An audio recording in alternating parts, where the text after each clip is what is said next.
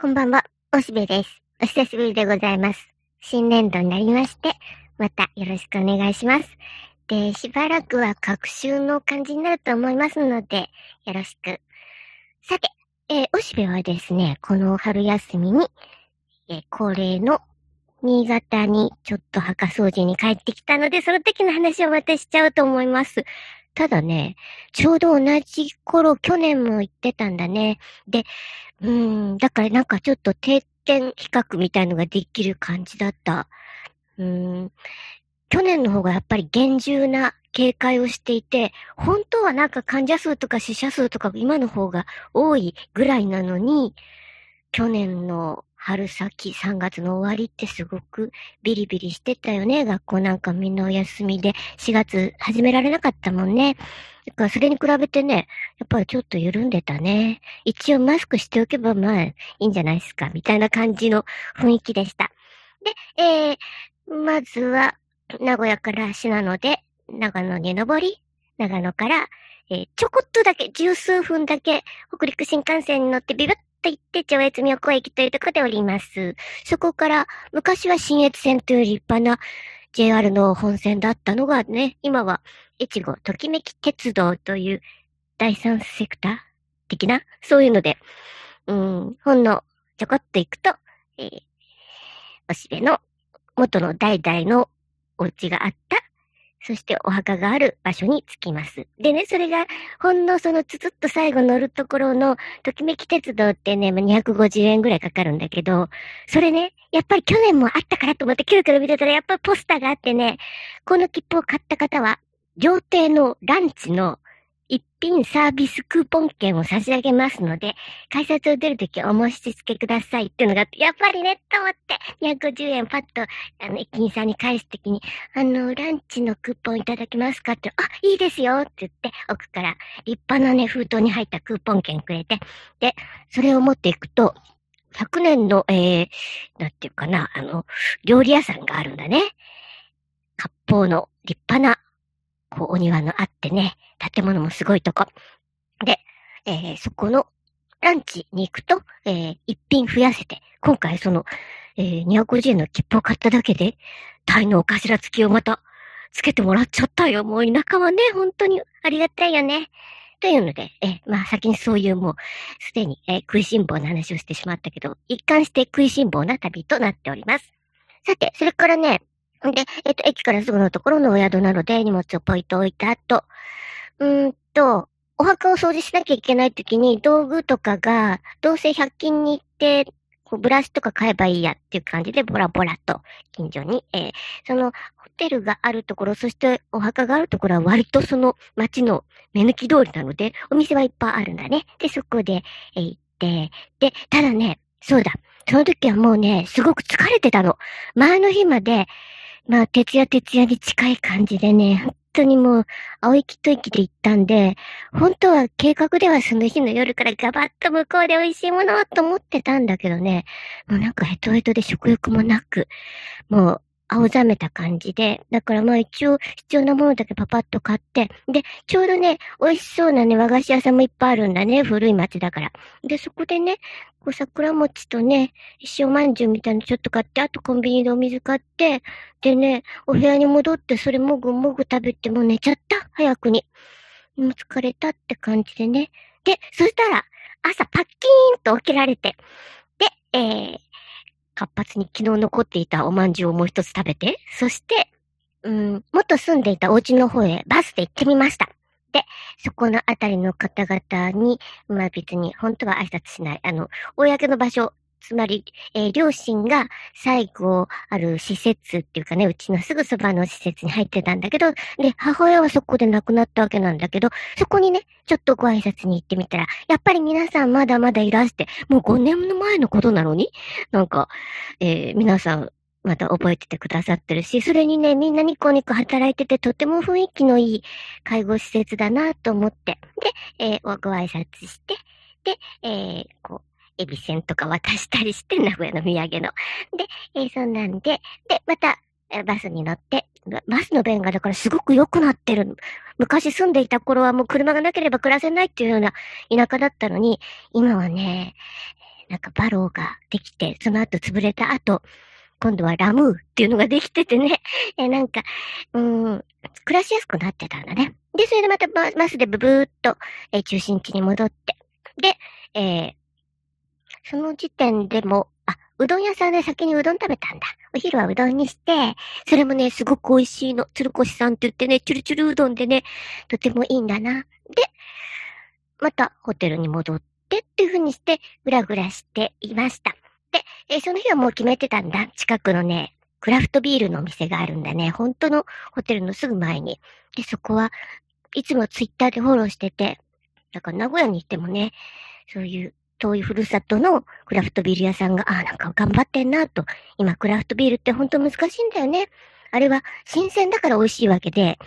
お客さんが少ないとどうしても美味しくなくなっちゃったり、あの、タップが汚れちゃったりしてね、味が濁るんだね。だからお客さんが常にこう、じゃんじゃん来てくれるお店っていうのは、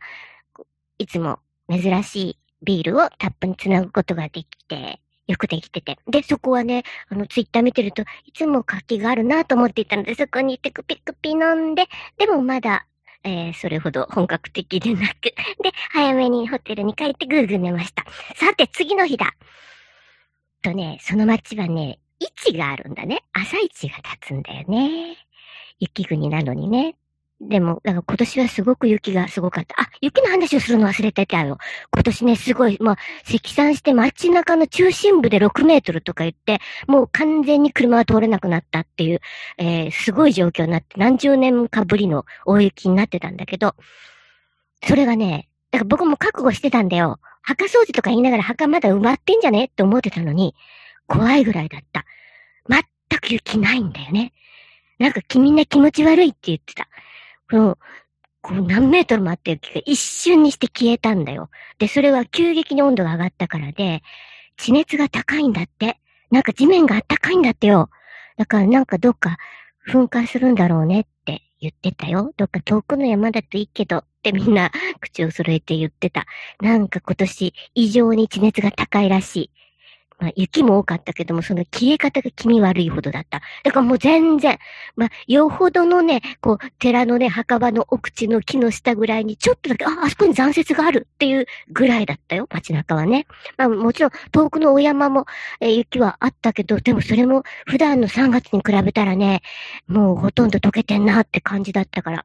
なんか、地面が異常な感じになってたよ。で、まあそれでね、朝市に行って、えー、見てました。で、やっぱり、朝市ってね、あの、やっぱり原初の野菜があるんだな。なんか、あの、本当に田舎の人たちが、まあ場所の利権はいろいろあるらしいが、だけど、えー、積んできたもの、えー、今日の朝取ってきたものを置いてたりするので、えー、そういうのを見ながら、でもその時点ではまだ買わず。つまり最終日の朝もね、もう一つ別の位置が開かれることになってたので、買って帰るのはそっちにしようと思って、見物だけでした。で、えー、それから、うんと、お墓の掃除に行って、えー、キュッキュと100均で買ったブラシでゴシゴシと綺麗にしておきました。で、その後、いろいろね、ホテルのロビーに戻ってみたらなんか、すぐ近くの画廊で、僕はちょっと好きだった大城正人さんっていう人のね、あの、ギャラリーで、えー、展示会をやってて、まあ本当にその売ってるやつね、だいたい30万から50万ぐらいするような絵が、こう、売ってるギャラリーに行って、もちろん全然買うとかいうレベルじゃないんだけど、すごく、こう、写実的で素敵な絵の人なんだけどね。それを見ることができて、生、生の絵を見ることができて、お、これは良かったなと思ったよ。で、そして、あの例のクーポンをもらった、えー、割烹の、えー、大きなお店に行って、大きなお店、あの、お庭を見ながら、ランチを2000円ばかりしましたけども、でも、タイの頭もつき、いろいろ、いっぱい、もう、たくさん食べました。で、そうこうするうちにね、帰り道に本屋に、こう、プラッと寄ったりするよね。そしたらね、えー、だいたいまあ本屋とかで、あの、今週のベスト10とかで、こう、この店で一番売れた本はっていうふうに順番並べてあったりするよね。で、それのね、1位と2位がね、見慣れない本だったんだ。で、レシピ遺産っていう、本で、まあ本当はちょっと写真集なので立派で一冊1500、600円ぐらいする、えー、1800円だったかな？あの、だかまあちょっと立派な本なんだけど、それが1位、2位で、で、あれ、見たことないねと思ったし、で、目を落としてみるとちゃんと平積みでがっつり売ってるんだね。で、なんとそれはね、新潟の古くから伝わるお料理のレシピ本なんだね。で、えー、つまりさ、昔おばあちゃんが作ってくれた料理っていうのを、もう今おばあちゃん亡くなったりとか介護施設に入っちゃったりして、もうそのばあちゃんは作ってくれないわけよ。で、だけど、その孫たちとかが、なんか、昔子供の時は全然そんなの、チェって感じでもっとカレーハンバーグが食べたいやって思ってたけど、こう、やっぱりばあちゃんの作ったちょっとした、なんか山菜料理とか野菜を煮たんとかいろいろあったんだね。そういうのも、今となっては懐かしい。でも、もはや誰も作ることができない。で、えー、だいたい今のえー、主婦層っていうかな、60代、70代ぐらいも、もうあんまりそういうの作らないんだよね。やっぱり一回もうなんかみんな見捨てたっていうか、そっちらもん作っても誰も食べんわ、みたいな感じになっていて、忘れ去られたレシピっていうのがあるんだ。で、それを、いろいろまだ生きてるうちに、えー、ばあちゃんたちに聞いて、で、えー、山に行って、その、山菜とか、えー、土地の野菜で作ってみたというレシピピ写真集になってて、それがね、なんか、えー、もともとはタウン誌に載ったらしいんだけど、連載が。で、評判を読んで、で、みんな買ってるんだよね。そりゃそうだと思う。だから僕もね、ちょっとね、散財したけど、あの、買ったよ、上下感買ってきた。うん、じっくり見ちゃう。確かに村の人たちこういうの作ってたなとか、僕も10歳までは新潟に暮らしていたのでね、なんかお祭りの時とかに、皆さんがなんか作って持ち寄った料理の中に、こういうのあったよ。ね。で、そういうのが、ああの、今となっては、いい酒の魚だね。で、それをね、あの、本を見つけて、で、それにその本をプロデュースしてるような人たちが、やっぱり新しいムーブメントとして昔の料理を復活させようっていうレストランとかもできてるみたいでね。だから、まあ、今回はちょっと間に合わなかったんだけど、次に行くときはそういうお店も行ってみようかなと。で、それに、そろそろもう、あの、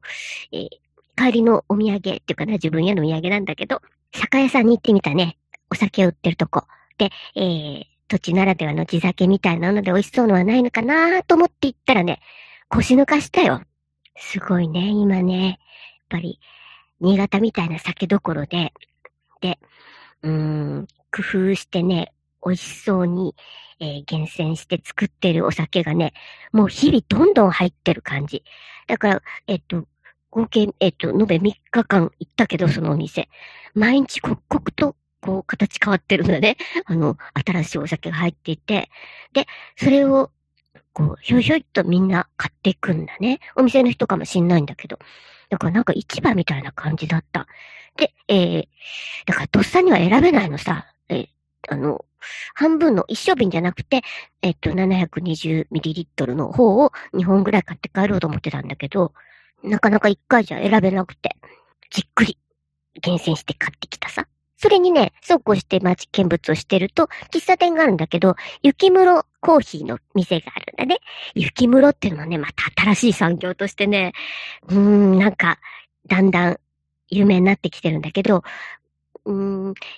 つまり低温の倉庫だね。それを雪でやるわけ。で、えー、もう新潟なんてさ、もう土地はいろいろ空いてるんだ。もうみんな都会に行っちゃってね。で、そういう空いてる場所に、で、また売るほどある、というか捨てるほどある雪がある。で、それを詰め詰めして、ほいで、雪室っていうのを作って、そこで保管していくっていうのは、まあ昔からあったものなんだよね。でもそれが、や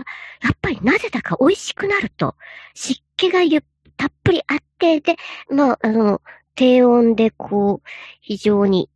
安定した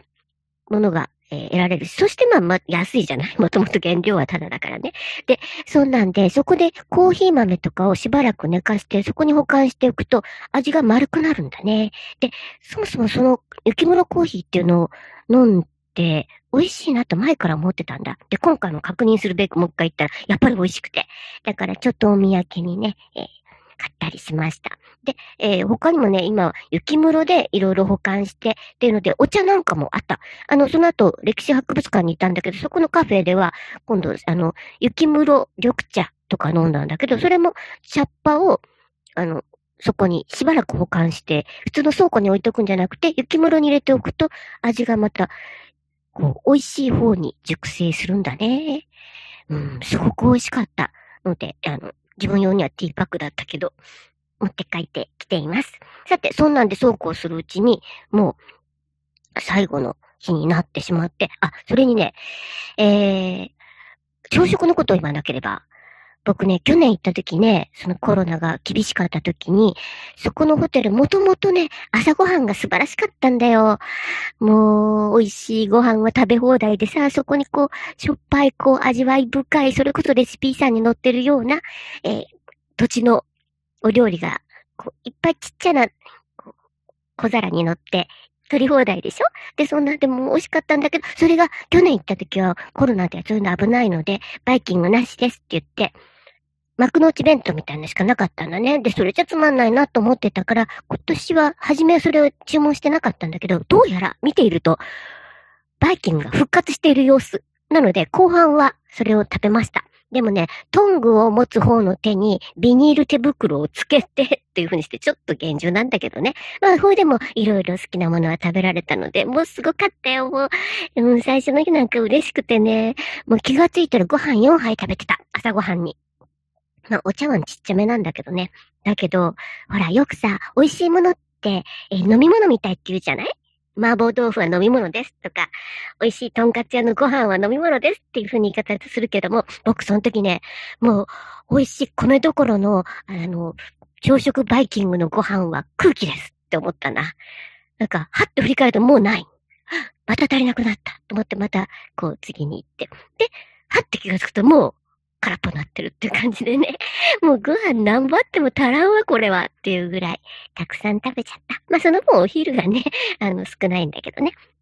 まあそんなんでね、朝ごはんものすごかったな、美味しかったな。うん。で、まあそれにあの、途中ね、あの、ランチも例の、あの、あれを食べていったしね。で、えー、そんなって、えー、食生活をすごく堪能いたしました。で、えー、あ、それに、えー、ワインの話をするの忘れちゃった。えー、え、っとね、今回の、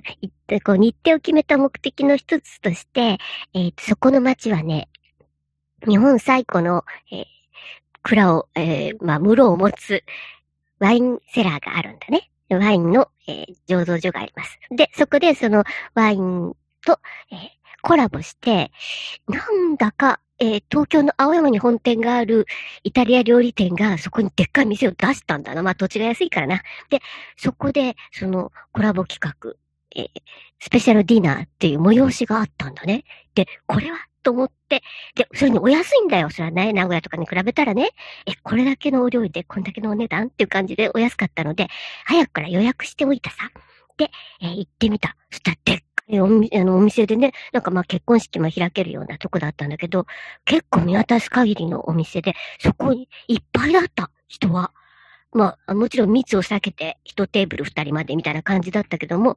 で、そこで、ペアリングといって一つ一つのお料理に対して、そこの、えー、とっておきのワインっていうので、で、そのお料理も土地のお野菜や、それからお肉も取れるんだね。くびき牛といって、えー、お肉もあるし、最近は豚も取れるので、全部土地のもので、